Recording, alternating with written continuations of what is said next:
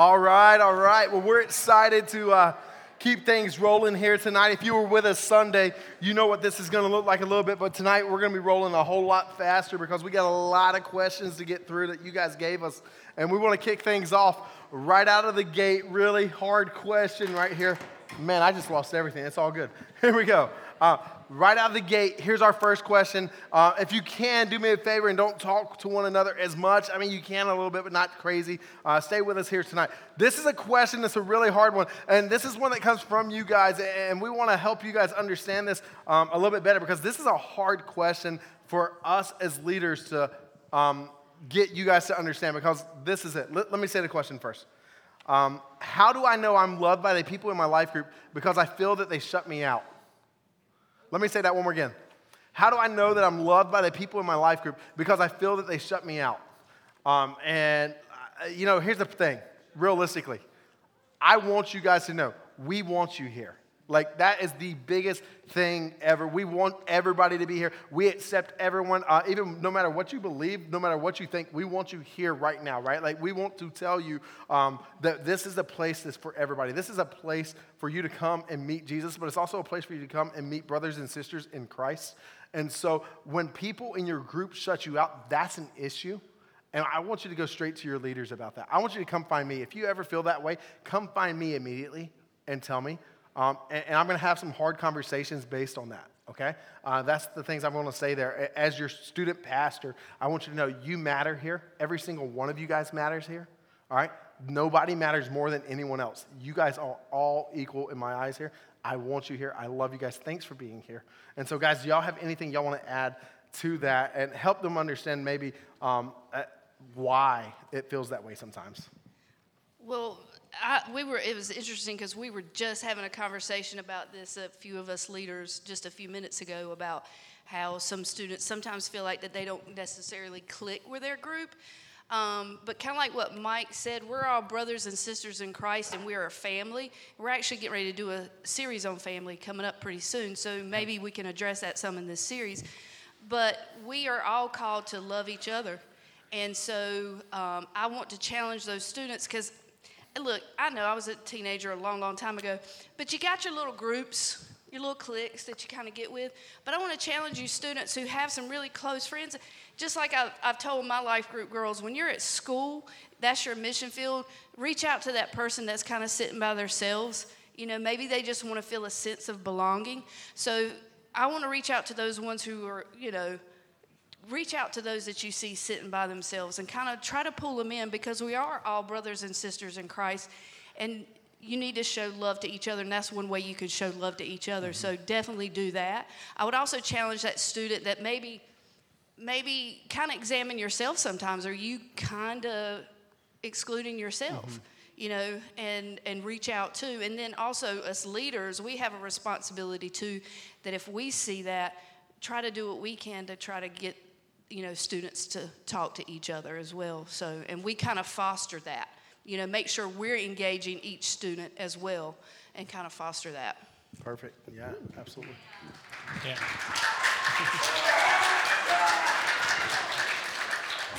Yeah the one thing i would just add to that to say is um, who the per, to the person who wrote this question to the person who was brave enough to bring that to our attention thank you um, we as leaders, uh, as much as we want to love and recognize these things, it is difficult for us.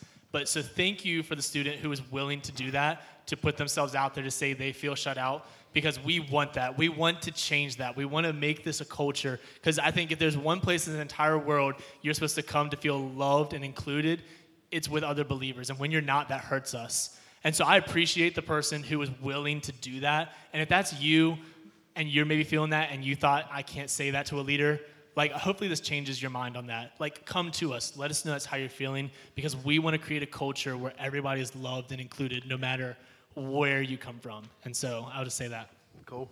That's awesome. Yeah. Frank, anything? You said it all. he said it all. Perfect. It's all good. Thank you. Thank you. So listen, um, tonight what we're gonna do is we're gonna dive in pretty heavy to some of y'all's questions. I'm not gonna lie to you. We've got about 10 questions on heaven here tonight that you guys have asked, and we want to answer as much as those as possible. We want to give a quick overview of those. And so, uh, most of you guys are asking about heaven. Um, let me just say a few of them. How do we know that we will uh, for sure go to heaven when we uh, die and live with God forever?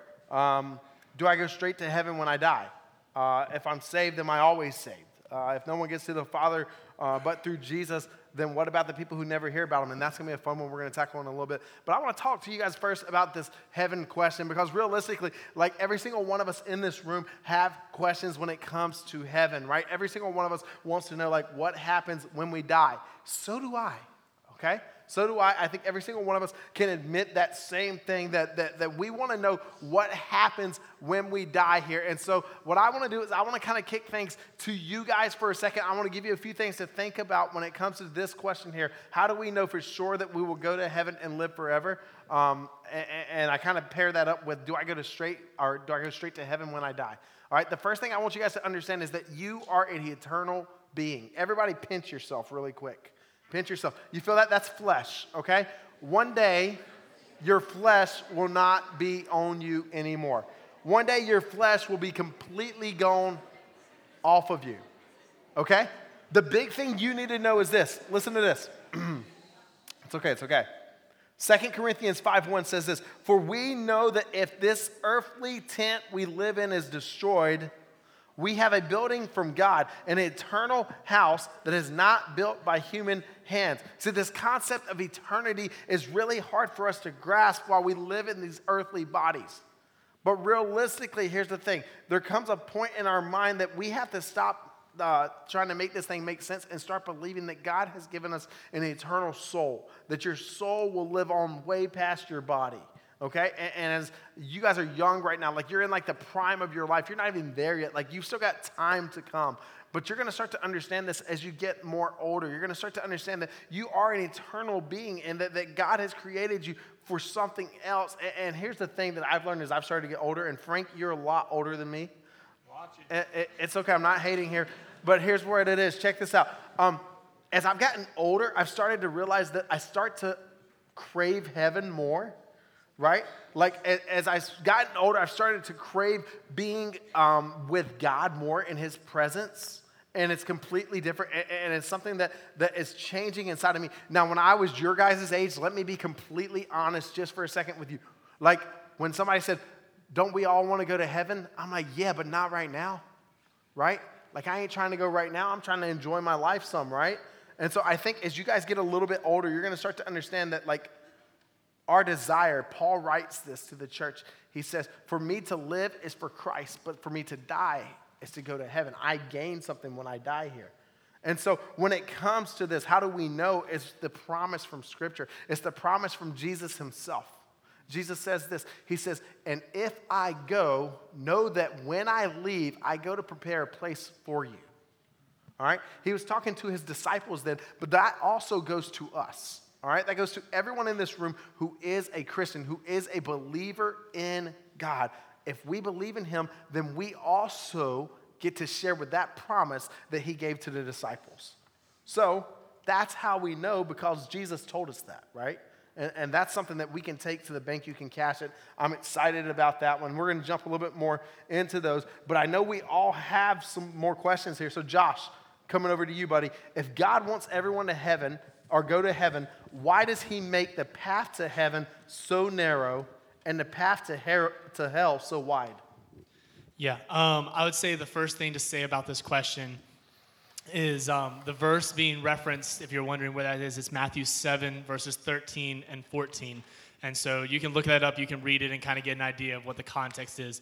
But I think the one thing that I want to make sure is very clear about this question um, is that God Himself does not make the path narrow to heaven and the path wide to hell. I think that's very important. That's a very important basis to lay for this question because we see verses like 2 Peter 3 9, John 3 16, and Matthew 18 14 tell us that God's desire, God's will, is that nobody should perish. He does not want a single person on earth to perish. He doesn't want a single one of you to go to hell. He wants to see every one of you in heaven with him. That's his desire. He does not make the path narrow or wide But actually, it's we that do that. We're the ones that do that. It's not God, it's us. And I, this, this is where it kind of intertwines a little bit my personal opinion. So it, I, I'm not going to say this is full truth, but I would say that what, why it is is because sin is easy, sin is desirable.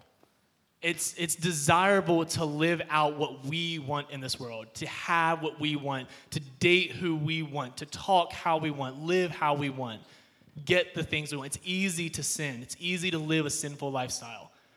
It's hard to be disciplined. It's hard to have discipline and say no while my flesh, while my desire is to have this. I see it as not helpful, and therefore I would choose not to do it. The path to hell is so wide because it's so easy to live a life of sin, to live a life in that. But hear this, don't miss this. Sin will always have, almost always have instant gratification. It will almost always saturate that desire that you have, but it will always come with a long term consequence. Being disciplined, fighting against those desires, on the other hand, sometimes it might hurt instantly, like for a little bit, because you're not getting what you want but I promise the long term, you're going to have rewards and satisfaction in Christ like no other. Sin may saturate you for a little bit, may satisfy you for a little bit. Think of it as salt water. Salt water might quench your thirst for a little bit, but eventually, the more salt water you drink, the thirstier you become for that thing. That's what sin does to you it only temporarily satisfies you and then will continue to make you want to come back and back and back again and never actually fully satisfy you. Yeah, I think, you know, um, you talked about that just a second ago. Also, when we were talking about the very first question, like, how do I know I'm loved by other people? Uh, the thing is, is that when we're focusing in on ourselves, right, that's, that's how we know that we're living in sin. It's like when we're not noticing the people around us, that we have to turn our attention outward. That's what God always wanted for us. That's what He always told us, what Jesus was telling everybody. You are to love others. That's how people will know you're different, right? It's by your love for everyone else. And I think there's times in our lives that when we get focused in on ourselves, that we're missing this whole path completely. And so I'm going to take that and I'm going to shift that a little bit over to you, Frank. And, and here it is. You ready? You're not ready. He's not ready. If I pray the prayer, am I saved? That's a good question. Because it has two answers. It could be yes and no. Okay? Because it all depends on your heart. Okay? Just because you say a prayer doesn't mean you're going to heaven. If you look through Scripture, there's no time that in G- anywhere in the Scriptures that Jesus said, "Let's pray the sinner's prayer." There's nowhere. There's nowhere. Jesus called for repentance. Go and sin no more, Jesus said all the time. Go and sin no more. Go and sin no more. Go and sin no more. And that's repentance. You know, any, you can teach a parrot to pray a prayer, but he's, he's, the parrot's not going to heaven. It has to be a heart issue. It's a, um, I was talking to my mom about this question the other night, and she says, Frank, it's, in, it's an 18 inch decision between your head and your heart.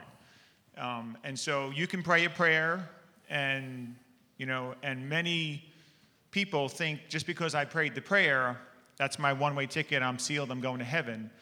But it has to be from your heart. It has to be, you want that, again, like our church says, you need to have that life change that goes with it. Um, there's millions of people all over the world who said a prayer. Mm-hmm. um, and University preaches on this quite often about, you know, praying a prayer and not believing it with your heart. Um, so uh, it means a, needing a life altering experience. Um, you need to have a life change, be being in God's Word, going through discipleship, um, growing in your faith. Um, so I guess a true test of that is you think about, yes, I prayed a prayer, but where is my walk with the Lord? Am I still in the same spot I was when I prayed the prayer? Well, then it maybe was just a prayer. Or has my life moved forward in Christ since I prayed the prayer? And so there's nobody who can answer that but yourself. And so, yes, you can say a prayer and believe in your heart and have life change, or it's no, you can say a prayer and you think, I just said a prayer and I'm good. So. Perfect. No, I think that's good. It leads me right into Robin. Um, you got this question, and, and, it goes perfectly along with right where we are right now. Um, Robin, uh, I think a lot of us kind of wonder about this at times, and, and I love what you just said there, Frank, and we're going to talk more about that here in a second. If the world ends at a low, and I'm at a low point in my life, do I go to hell? Um, okay, I'm going to say, well, th- this is how the question was posed to me. Yeah. I think it said at a low point in your, my faith was kind of, so I'm going to go off if, if you truly have faith. Yeah. So if you truly have faith, that means you've had a life change, you've had a heart change, you've totally surrendered your life to God. Absolutely not. You're not.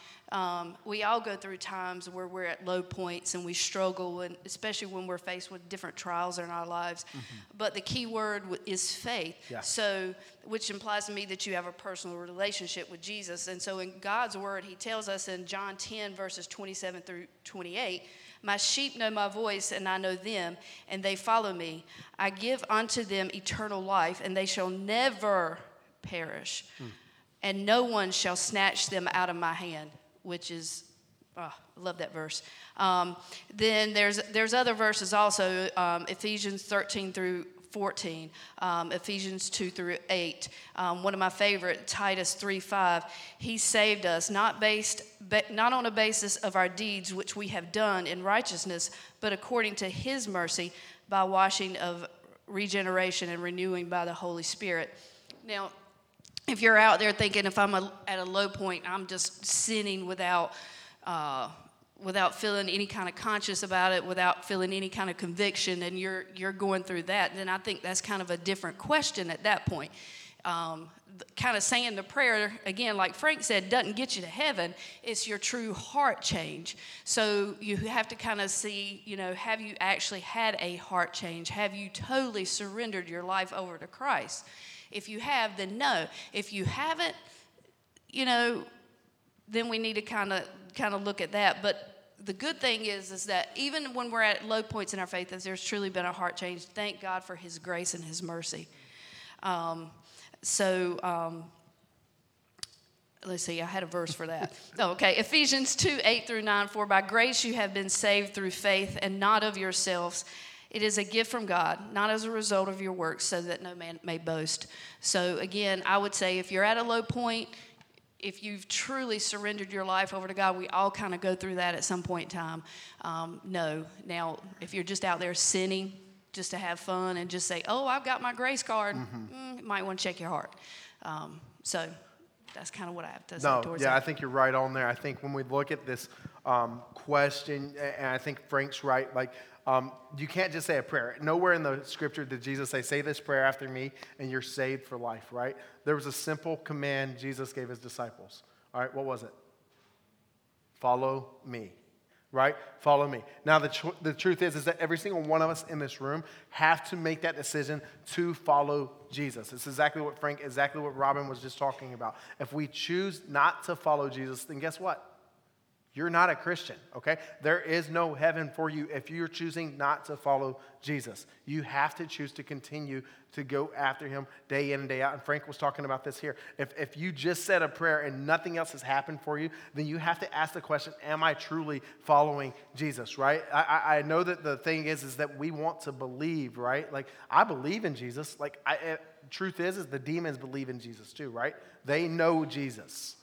But there takes another step. There takes following to continue with that. And so I've got a question that is one of these questions that is just it'll punch you in the mouth if you're not question you're not easy with it okay?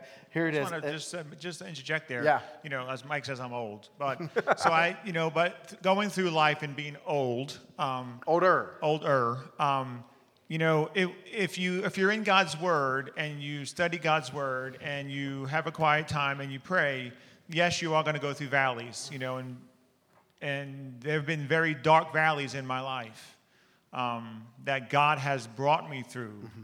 And each in each of those valleys, and some valleys I, I'll never know why I was in the valley, but there's some valleys when I get out of the valley, I'm like, oh man, that's what God had intended. Man, that's what God had. So yes, there's difficult times, yes. but it all goes back to, like Robin said, it's our faith. You know, if you're, if you, and that's why you know, I, I know all of the, the leaders here say, you know, go have a quiet time. It's so important, especially when you're getting this young. memorizing scripture. Your brain is still young. It's hard for me now because I'm old, but it's easier for you when you're young to memorize scripture. Get it in your head because God's going to bring it back in those valleys uh, when, he, when, your te- when your faith is tested. No, it's right on. And so let me jump into this question. This is a hard one, okay? Um, do people who commit suicide go to heaven? Okay? Um, how many of you guys have heard people who commit suicide don't go to heaven if you're in the room?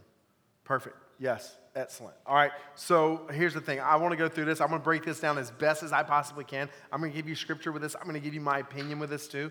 Okay. But know that this is how I see it. Okay. The first thing we have to do when it comes to this question is you have to define the word people, okay? If you're talking about an unsaved person, then the answer right away is going to be absolutely not. They can't go to heaven because they haven't trusted Christ as their personal Lord and Savior. They don't have faith in Him. So there's no way that because they haven't been covered by Jesus' blood, right? So now let's talk about it from the perspective of a Christian, okay? So if a Christian person commits suicide, we have to look at this. So the question, um, this, this actually isn't a new question, right? This is a question that's been around for roughly, if I'm not mistaken, about 700 years or so.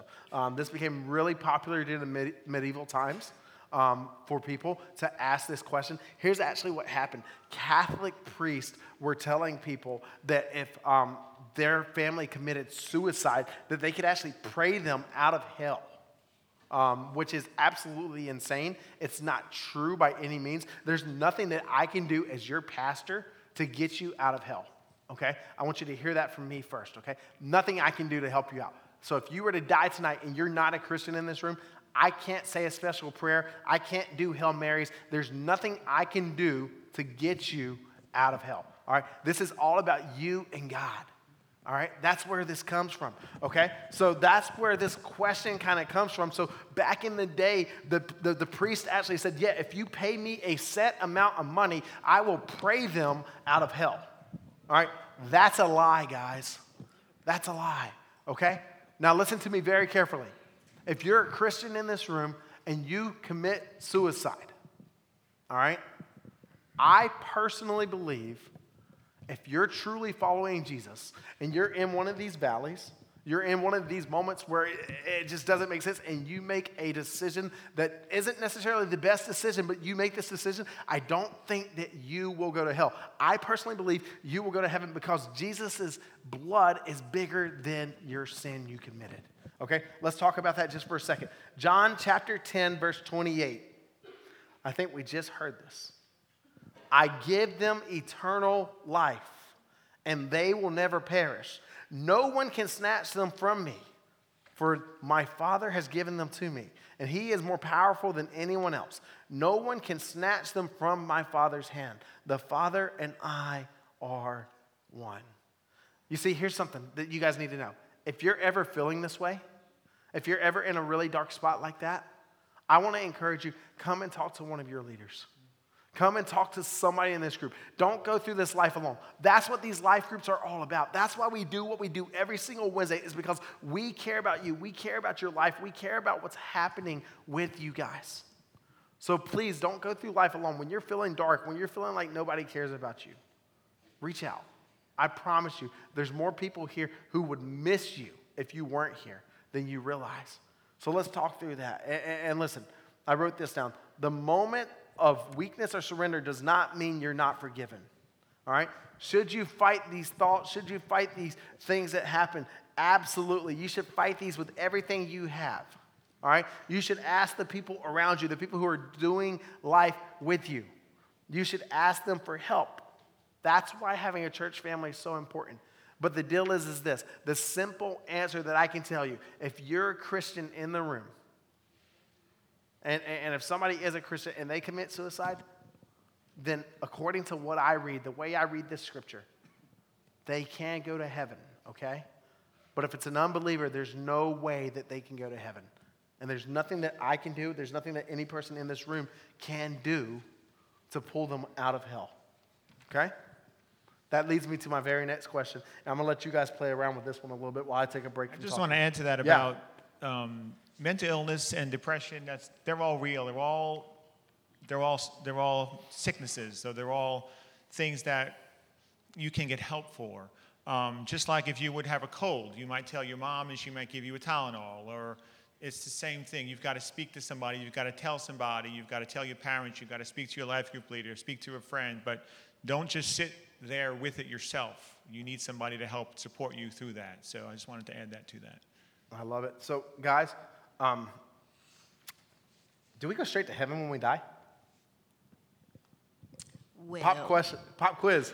Well, I, I'm going to be honest with you. I can't quote exactly where this is in the Bible, but there is a verse, and all you smart people out there and you Wilson Christian kids, y'all probably know it. But to um, to be absent from the body is to be present with the Lord. Oh, So that's a good one. I like it. What else? What do y'all think? Everyone else? Y'all want to say anything? Oh, I agree. Um, I, come up, I come from a Catholic background, so I grew up as a Catholic through eighth grade. I went to Catholic school, and so it's not that way in the Catholic Church. You know, you, they go to a place they call purgatory, and like Mike said, you have to pray your family a certain amount of times in order to get them up the chain, in order to get them to heaven. But as a believer, like Robin said, I believe, you know, once I'm left my earthly body, I'm in heaven. Perfect. I fully agree with you guys. That was my verse. You stole it.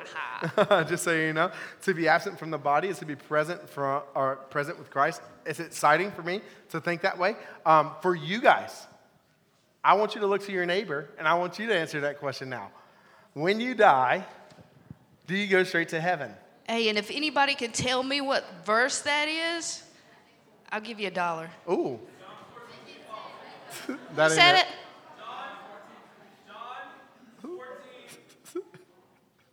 He's not right. Okay, just so you know, he's not right. Okay. I was going to say, I'm going to confirm I can with tell you this Mike because he's got it written over here. I, I can tell you that now.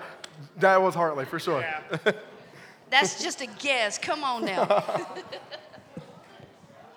oh, you don't get to Google it right now or look it up in your YouVersion app. so don't do that That's either. so I see you over there, Malia. I saw you cheating. All right, let me bring y'all back to me real quick. Let me bring you back real quick. Let's have a little bit more fun. We got some more fun questions here. So, uh, I see you, Autumn Bradshaw. uh, I saw you. let me see. Let me see. You guys feel like we've kind of we've kind of talked over once saved, always saved a lot, right? So, um, let me just let me just hammer in on that real quick. Once saved, always saved. Yes. If you're saved, you're always saved. But if you're not saved, you're never saved. Okay? That's simply, I mean, that's what we've been saying the whole time, right? It all depends on your heart and right here, right? You have to connect it. And here's the deal. If you don't know if you're not, if, if you don't know you're not saved, come talk to me. Come talk to one of us. Let, us chat, all right? Let's just talk through this. Let's talk about what it looks like, all right? Another question that I was given um, that I didn't even write down on the paper was this Do I have to be baptized in order to go to heaven? No, you don't. You don't have to be baptized to go to heaven, okay? However, listen to me, this is a really important thing. Jesus did say this. He, he, he said, baptize them in the name of the Father, the Son, and the Holy Spirit, right? So the first thing you're supposed to do after you accept Christ is you're supposed to be baptized. This is the easiest thing for you to do. Why do we get baptized? Well, Hey, I heard somebody say it out there. That's right. To show the world that we believe in Jesus. We're really excited about this. Josh, when's our baptism coming up? November 7th, November 7th. So the listen, 11 a.m. service. we're excited about this. I know for sure that we have two students that are with us here tonight that will be baptized that night or that, that day. And so, um, I, I'm not going to lie to you. I'm pumped, but um, listen, maybe you still need to be baptized. Maybe you haven't taken that step, the first step of obedience to Jesus. Come see me, come see Josh, come see one of the leaders. Tell them, they'll let me know, and then we'll get you scheduled to be baptized too. As soon as I hear your story, we'll get you approved and we'll get you baptized, not this Sunday, but next Sunday. We're excited about that. Um, something coming up really soon for you guys to do with that. Okay. And also on baptism, if you think about Jesus on the cross, he turned to the thief and he says, you know, to, uh, answers the, that's, that's the question before that too. Today you'll be with me in paradise. Mm-hmm. He tells the thief on the cross. So he didn't have to get baptized in order to go to heaven, but also when he died, he was with Jesus in paradise. So it answered the last question as well. Okay. No, yeah, absolutely. Um, listen, I'm, I'm going to shift it just a little bit, okay? If no one gets to the Father but through Jesus, then how about the people who have never heard about him? Solid question. Solid question, okay? All right. I'm going to offer you guys several passages of scripture that I believe deal with this specifically. Um, I want you guys to understand, I think it is very important for us to share our faith and take it to the end of the ends, ends of the world. And here's why. In John 14, 5 and 6, it says this Thomas said to him, Lord, we do not know where you are going. How, do we, how can we know the way? Jesus said to him, I am the way, the truth, and the, the life. No one comes to the Father except through me. Did you hear that? No one comes to the Father except through me. So, if someone never hears of Jesus, then they don't have the opportunity to accept him. Now, if you study scripture, the more and more um, you see, you're going to hear arguments. Well, they, they um, you know, like they get a pass, right? I don't believe that's true. And I don't believe that's true simply because of this. For everyone who calls on the name of the Lord will be saved. You hear that? You have to call on the name of the Lord. How then can they call on the one in whom they haven't believed? And how are they supposed to hear if they've never heard? And how can they hear without someone preaching? So faith comes from hearing, and hearing comes from the words of Christ. Okay? This is the chain of logic in Paul's mind when he's writing to the people. He wants them to understand that the only way to be saved is through Jesus' name. All right? The only way to call on Christ's name is to believe the gospel. And the only way to believe the gospel is to hear the gospel. And the only way to hear the gospel is to be told the gospel. Okay? This is really, really important because as you start to look at this, you start to understand that it's our job, the believers in this room, it's our job to take the gospel outside of these walls, outside of little old Wilson, and to get it into all the world. Okay? Now let's talk about this a little bit deeper. Let's go into it a smidgen more. Okay, what about the people who, quote unquote, believe there is a God and they're okay with Jesus? They don't know Jesus yet, right? Do they get to go to heaven? No. You can't believe just in God and go to heaven. It has to be Jesus Christ. And here's how I know that Acts chapter 10. All right, in Acts chapter 10, there's this guy named Cornelius. All right, Cornelius has this dream about God. He has this dream about, uh, uh, about this Savior named Jesus. And, and God tells him in this dream, seek out Peter. And so Cornelius in this chapter, if you go and you study it, you see that Cornelius is, searches for Peter and he has him come to his house so that Peter can share the gospel with him. Right? And God allowed that to happen. Like this is one we see in Scripture. And so as I study this, and I encourage you guys, go study this on your own. See if you can uh, prove me wrong. If you can, great. But I, I encourage you, check this out and dig into this a little bit more. Because what I read, based on what I read, you have to accept Christ in order to go to heaven. And so we need to be sharing our faith and we need to be helping those organizations that are taking this to the unreached people groups. All right, this is really important. And so let's dig in, let's help as any way we possibly can. All right, you guys want to add anything there? Nope. Man, I, I am rolling so here tonight. smart, Mike. I am. Nothing to be said. Well, listen, I'm actually going to shut up just for a second, okay? And if um, you're told shut up's a bad word, I'm going to be quiet, okay? I'm sorry about that. Josh, I'm going to kick it over to you just for a few minutes, all right? Josh, we're going to talk about dating, okay? Let's talk about dating. Let's talk about what the Bible says about dating. Okay, so Josh, what does the Bible say about dating? I'll be right back. Uh, you guys talk about this really quick. Go ahead. The amount of wide eyes that just happened in the crowd when they're like, oh my gosh, they're going to talk about dating. I know. Well, I wish I had another three hours on stage to talk about this, but I don't. Wait until you're 25. That's what the dad on stage says. Um, let me tell you from a different perspective. Um, so, here's what I'm gonna say. So there's kind of three. There's two questions I'm gonna kind of kind of work together with here. And the first one is, what does the Bible say about dating? The other question is also was a little more specific, and that was, while I'm waiting until the age of 18 to date, is it okay to like a guy or girl during this time? Here's what I want to say about that God created human beings with a desire for relationships. He created you as you are with a desire for relationships. And we see this in the creation story of Genesis 1 and 2. Every, every time that God created something, he looked at it and said, It was good. Until the creation of creatures and Adam, and Adam was out looking at all the different animals that were created, and it says that he did not find a suitable partner among them.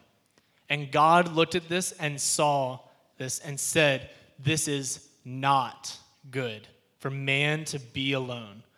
And so God created Eve, and when Adam saw her, he was he desired her. God created you with a desire for relationships. Not, I'll step away and say, not just dating relationships, not just marriage relationships, but friendships, truly honest friendships. God created you with a desire for relationships.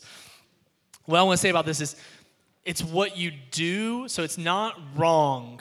It is not wrong to like a guy or girl when you are waiting to date. I want to say, I commend you for waiting. We live in a culture that says date as many people as you can, do whatever you can to fulfill that gap in your life, that hole in your life. That's the world we live in. I commend you for waiting. It's what you do, what you are doing in that waiting period. And I'll take a step further and say it's not just what you aren't doing. People will say, well, don't do these things while you're not dating somebody. It's not just things that you don't do, like staying pure, it's things that you are doing actively. And so, thoughts that I want to give to you are while you're waiting to date, to, whether it's 18, whether it's 25, whether it's 40, here's some thoughts I want to give you. And that is, yeah, everybody's like, 40? Um, here's some thoughts I want to give you. Are you growing actively in your relationship with God in your time of waiting? Are you growing with a group of church friends in your relationship with Christ?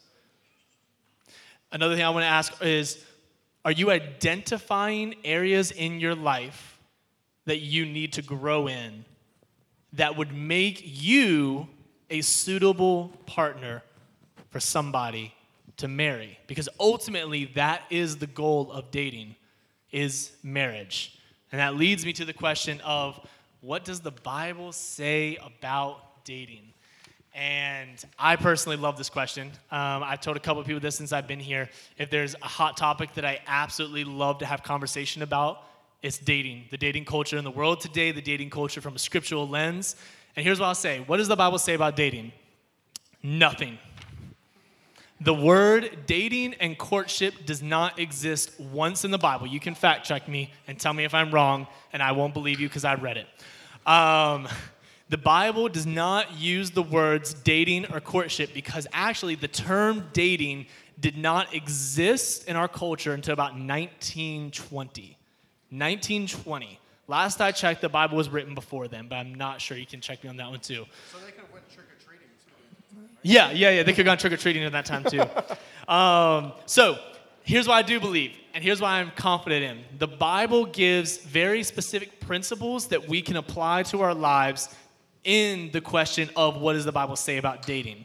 And the first one is this is that we must separate our mindset of what the world says about dating because God's way of relationships of dating if you will of marriage is contradicting to the world.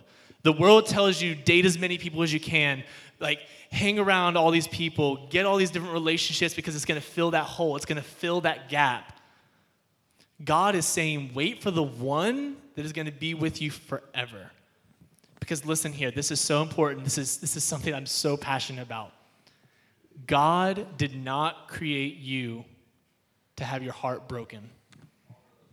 God did not create you to have your heart broken. And when you date around and go through breakups, and I've seen many breakups, I've been through breakups. The tears, yeah, the tears, the crying, the questions, the stress of why, what did I do wrong, what's wrong with me. Your heart has been broken, and God did not create you to have your heart broken. So, by you deciding to wait until you find that one, I didn't think it was that profound. All right. Yay, I said something profound on stage. All right. Um, where was I? God did not create you to have your heart broken, and that's what happens when you date multiple people throughout your time. When you wait for that one who is saying, Yes, I will commit the rest of my life to you, that is where heartbreak no longer will be found. The other thing I was, there's four questions I urge you to ask when you are deciding if I should date somebody. Ready? Am I, number one, am I a fully committed believer who is actively growing in my faith? Number three, there you go. Number three. Number, number three. Am I spiritually, emotionally, and mentally confident in myself and my relationship with Christ without this person? And number four, are they? Because the moment you think that this relationship you're getting in is going to take the place of God, is where you start causing problems. You have to be confident in the creation you are in God and made in His image before you are ready to date somebody. When in a committed relationship, whether dating or courting, it is important to remember to love God above all else. Because when we start loving that, that, that um, dating partner, that future spouse, that current spouse in marriage, we do what we call idolatry. We're putting them on the throne of God instead of God Himself. We are saying, God, thanks for getting me this person, but now I'm going to take it from here. They are more important than me. They are more important than going to church. They are more important than reading my Bible. They are more important than praying. It's called idolatry. And you have probably not asked those four questions before dating or marrying them. That is so important. Don't miss that. The last thing to say when looking at dating is that we are not to what we call, what Paul uses the phrase of defiling our body, which is what we call sexual immorality. There's a couple of verses on that that you can look at, and it's in, it's primarily in 1 Corinthians. Um, it is important to love and honor others as we love ourselves. And this is certainly true for courtship and a dating relationship. See, whether dating or courting, whichever, whatever name, whatever title you want to give it, it's important to follow these biblical principles because it is the best way to have a secure foundation in that future marriage, which is ultimately what you are dating for. Because when two people marry, as Genesis says, they cleave to one another, they, they cling to one another, they leave their parents and become one. And if you are becoming one with anybody less than a fully committed, actively growing believer, you are in for heartbreak. You're in for struggle. You're in for nights of crying yourself to sleep. And God did not create you to have your heart broken. So, does the Bible say anything about dating? No. But are there active, real principles that we can apply to our lives to challenge ourselves with? Am I ready to date? Yes. That's all I'll say. Perfect. And I have another verse. I have another verse that kind of goes along with Josh was saying about dating, and it's found in um, 1 Timothy 4 12, and it says, Do not uh, let no one despise you for your youth, but set the believers an example in speech, in conduct, in love, in faith, and in purity. So if you look at all of those, th- look at all of those areas, that is your life. You know, how, you, how are you speaking? Are you speaking kindly to somebody, whether you're dating or not? You know, what is your speech about um, in conduct and the things that you do? Um, in love, I mean, yes, love is a, love is a big word, um, and, it's, and it's a commitment. In your faith, you grow in your faith, and then last in purity. So look at those, those, those five areas. So it's 1 Timothy 4.12. It's a great verse to memorize and to put in your mind and think about those five things to work on And if those five things are in order in your life, that may be a good time that maybe you could start dating. but work on those five things first. Well, let me, let me jump in too, because I think there's some things about dating that, um, you know, I think that if we don't say them, then we get in trouble um, by not saying them, okay? Everybody, you're going to get a little upset with me right here. Every single one of you guys who have parents, if your parents have not given you permission to date, you do not need to date anyone, okay? That, that's the truth. If they've given you a set age, you need to wait till that age, okay? Like, sorry, okay? Now, as a, uh, as a You dad just, now. you just made a lot of enemies in the room. So, as, as a dad now, like, I'm in a different place, right? Like, um, I would have thought differently when I was your age, okay? Here's another one middle schoolers. Middle schoolers in the room. You're gonna hate me. You don't need to date, okay? All right? Never. Okay? Stay with me. Shh, shh. Give me a second. Give me a second. Let me talk through this just for a second, okay? Here's the thing. When it goes to dating, Josh did a great job of telling you where you're leading, your dating should lead to. Um, here's the big thing dating should lead to marriage. And during that dating, you're going to awaken some desires that necessarily you aren't ready for yet. And that can be for high schoolers too, okay? Like Frank just said, we need to be sure that we are controlling ourselves first. And honestly, like sometimes even when we're a senior in high school, we're not ready for the type of relationship that we're trying to dive into. So, guys, here's the deal when it comes to dating, pump the brakes, okay? Slow down. All right? I'm not telling you to date Jesus, okay? But I am telling you to make sure that you have your eyes focused the right way first, okay? And as a female, I just want to jump in here for the ladies because I know this is something that girls struggle with a lot, and that's finding their identity. So, ladies, I want to tell you the only one who can define you is your creator, and that is God. So, you make sure you have your identity in Him first. Don't look at it, don't look for it in that young man or that, I'm going to be honest with you, that boy over there, Yep. because he's not going to give it to you. Only God can identify you. Find your identity in Him. All right. So, So again, I say wait till you're 25. Oh, I tell you this if you wait, your life will be better. Listen, we're gonna do a couple more questions and we're gonna get out of here. Okay, just a couple more, and we're gonna we're gonna break. Now, we're not gonna get through all the questions. Here's what we're gonna do. I want you guys to hear me um, as we kind of get into this. I know you guys are starting to get a little rowdy and ready to get out of here. Um, what we're gonna do is the questions we don't answer, we're actually gonna go to social media and we're gonna post some videos throughout the week, weekends um, of some of these. And so you can check out our Instagram, you can check out our Facebook pages to see some of this. It'll be out there. But um, I, I've got one that I wanna hit, and then I'm gonna go to um, Frank for his. And then Robin, if I have time, I'm gonna come to you, okay? Gotta get to me. Okay, Mine is if I, so if I have time, I'm coming to you, okay? All right, I want to kick one off. Though. This is a really big one for me. Okay. How should we treat the LGBTQ plus community God's way? All right. Hey, hey, hey, easy, shh, shh, easy, easy, easy.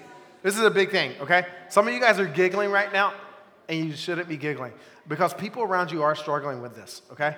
So I want you to hear that from me straight up. Like, this is a real thing, and people are struggling with this. And I want you to understand your job as a Christian, your job as a Christian is simply to love them, okay? You have no other job. Your job is not to fix them, okay? That's not your job, that's God's job. Your job is to truly befriend them and show them Jesus. Tell them Jesus. Share Jesus with them in every area of their life. You see, I think sometimes we think we've got to fix people, but that's never been the case of anything like that. Listen to what um, Jesus said here You shall love the Lord your God with all your heart, soul, and mind, and all your strength. This second one is um, also the greatest commandment. You shall love your neighbor as yourself. There's no other greater commandment than these. Here's the problem. For some reason, we've started to think that people who don't necessarily think the same way we do, who act the way we do, who believe the way we do, are lesser than ourselves. That's never been true. Okay? God calls you to love your neighbor as yourself. All right? So, your job when it comes to this, you don't treat them any differently. All right? Your job, what God says, is love them. And you don't worry about how they're going to respond to that. Okay? Your job is to love them just like you would love your best friend. Whatever is happening there, whatever it looks like for you, continue to just show them God's love throughout all this. And then let God work in their hearts. Okay? That's the big thing. That's what I want to share with you guys when it comes to this question here, because I think that we are missing the mark when it comes to this as the church. Love them. Love, love, love. All right? Kicking it over to Frank. It's an easy one to follow, right? But I was going to add to what, to what Mike said, you know, and that's so important just to love them uh, for who they are. Um, but also, too, is, you know, that might open up conversations where you can share your faith with them. Mm-hmm. You can share with you, you what, what you believe or what you believe God's word says in a kind way. Um, and I, I, speak from, you know, personal experience. I have a niece who is gay and she got married. Mm-hmm. You know, and they know I'm a Christian and they know, they know my faith and I did not attend that wedding because that if I if I I believed if I would have attended that, then I would have supported that, and they know that I don't I don't support that. I, they still know I love them. We still talk. We we see them on vacation, but that's just a stand that I had to take mm-hmm. because of my faith.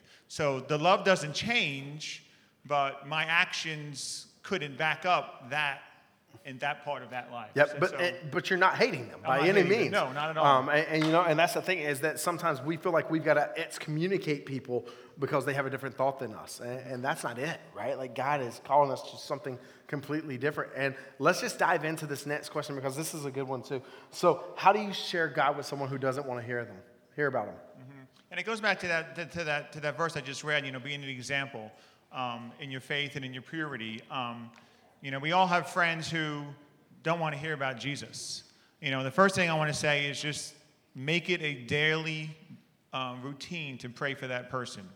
Um, if, we, if we continue to pray for that person, God hears our prayer and God's going to start opening doors for us to share with them. Um, you know, find things in common um, that you can do together. Maybe they like go fishing. You can go fishing. Many conversations can happen on the fish on you know on the bank of the on the bank you know, ask them what, ask them what are they struggling with? And just tell them, you know, I'm, I'm going to pray for you about that. Or can I pray with you now? And some, yeah. most, sometimes they'll even say yes. Um, um, start a gospel conversation by sharing your testimony. You know, man, I read this, I read this verse today. Man, it was so powerful. And here's what God told me about that. Um, it's, even though they don't want to accept Jesus, doesn't mean they may not want to hear what you're going through as well. Um, and again, it, um, just like you know, our, our, church is big on that. Just that discipleship, building those relationships. Relationship is so important. But you have to go into relationship not saying, you know, oh, I'm going in there so they can get saved.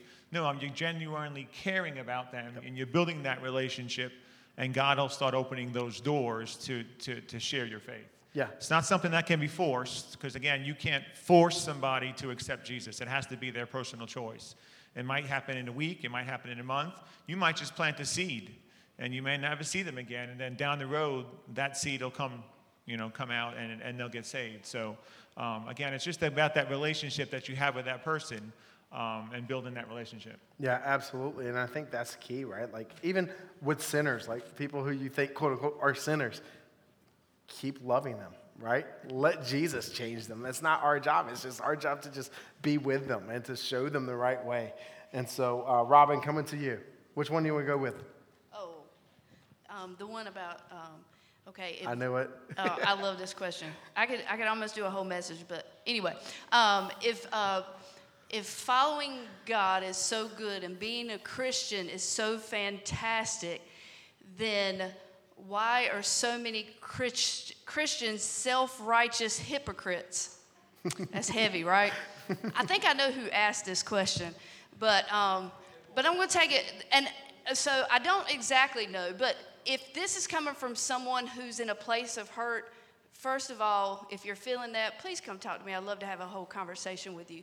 Um, now, if this is a question that someone asks because they want to be able to, to defend their faith to someone who comes and asks them that question, Well, first of all, let me just say your life, living out your life, living out a godly life, and being an example and telling your story of how God has worked in your life goes a long, long way.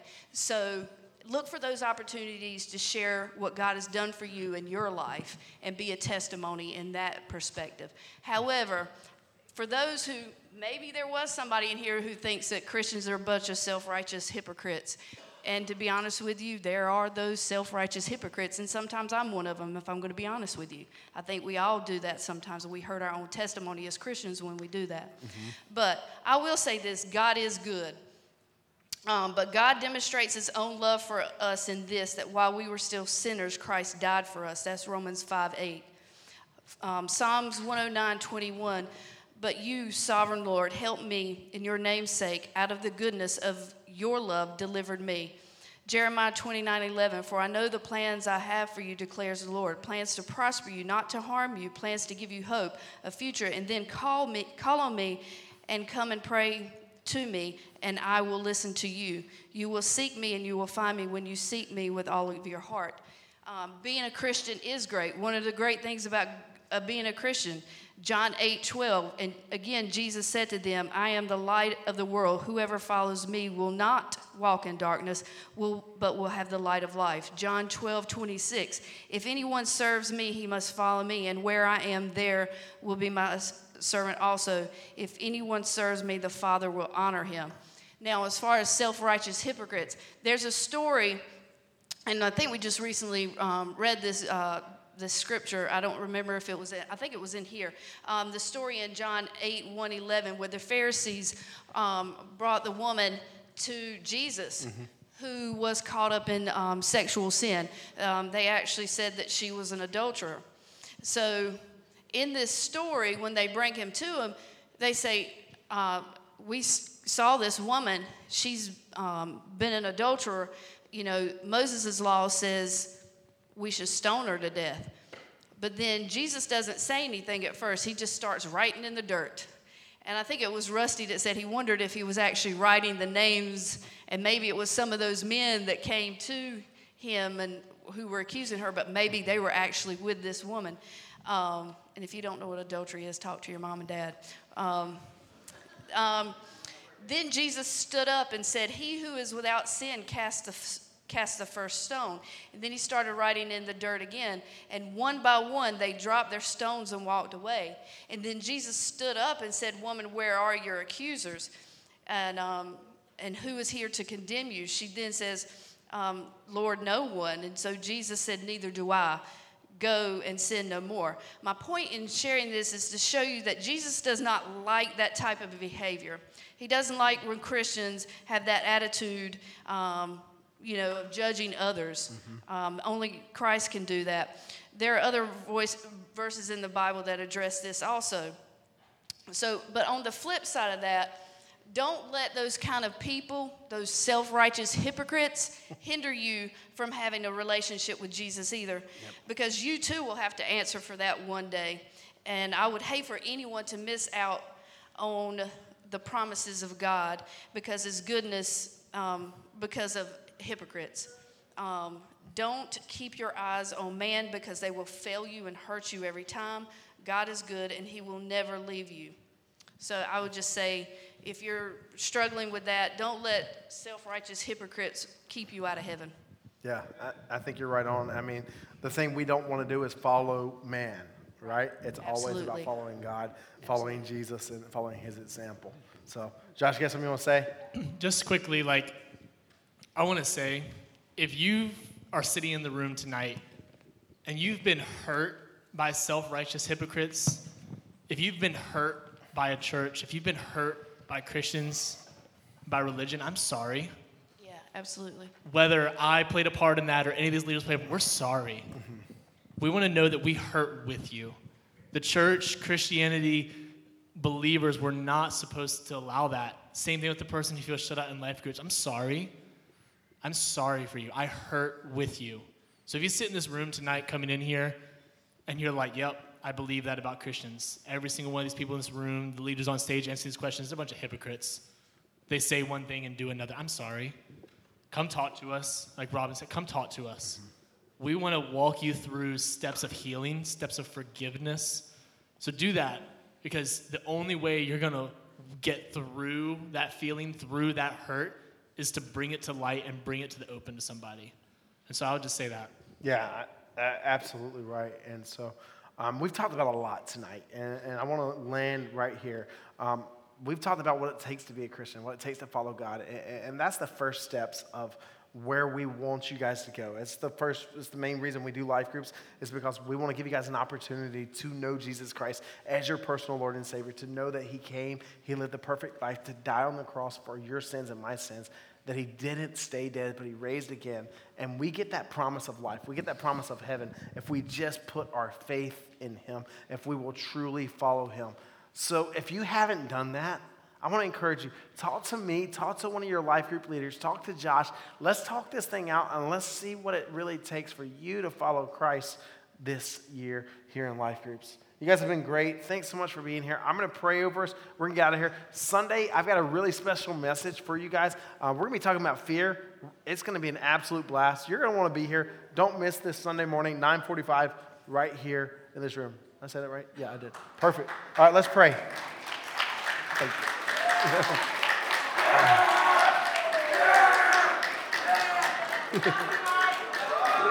All right, let's pray together. God, uh, I thank you for this night. I thank you for the promise that uh, believers in this room tonight have of heaven. Lord, uh, we have tons of questions, and, and there's so many that, Lord, we don't have the answers to.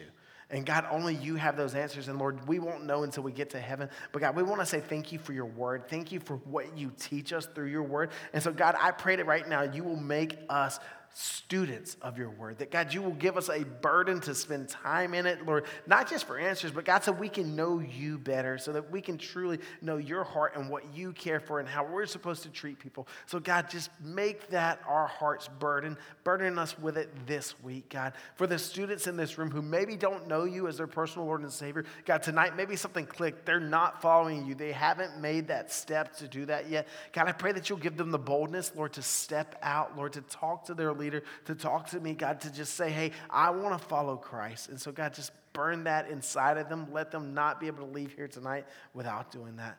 God, we love you. Keep us safe as we leave. And we pray this all in Jesus' name. Amen. Amen. All right. We'll see you guys Sunday.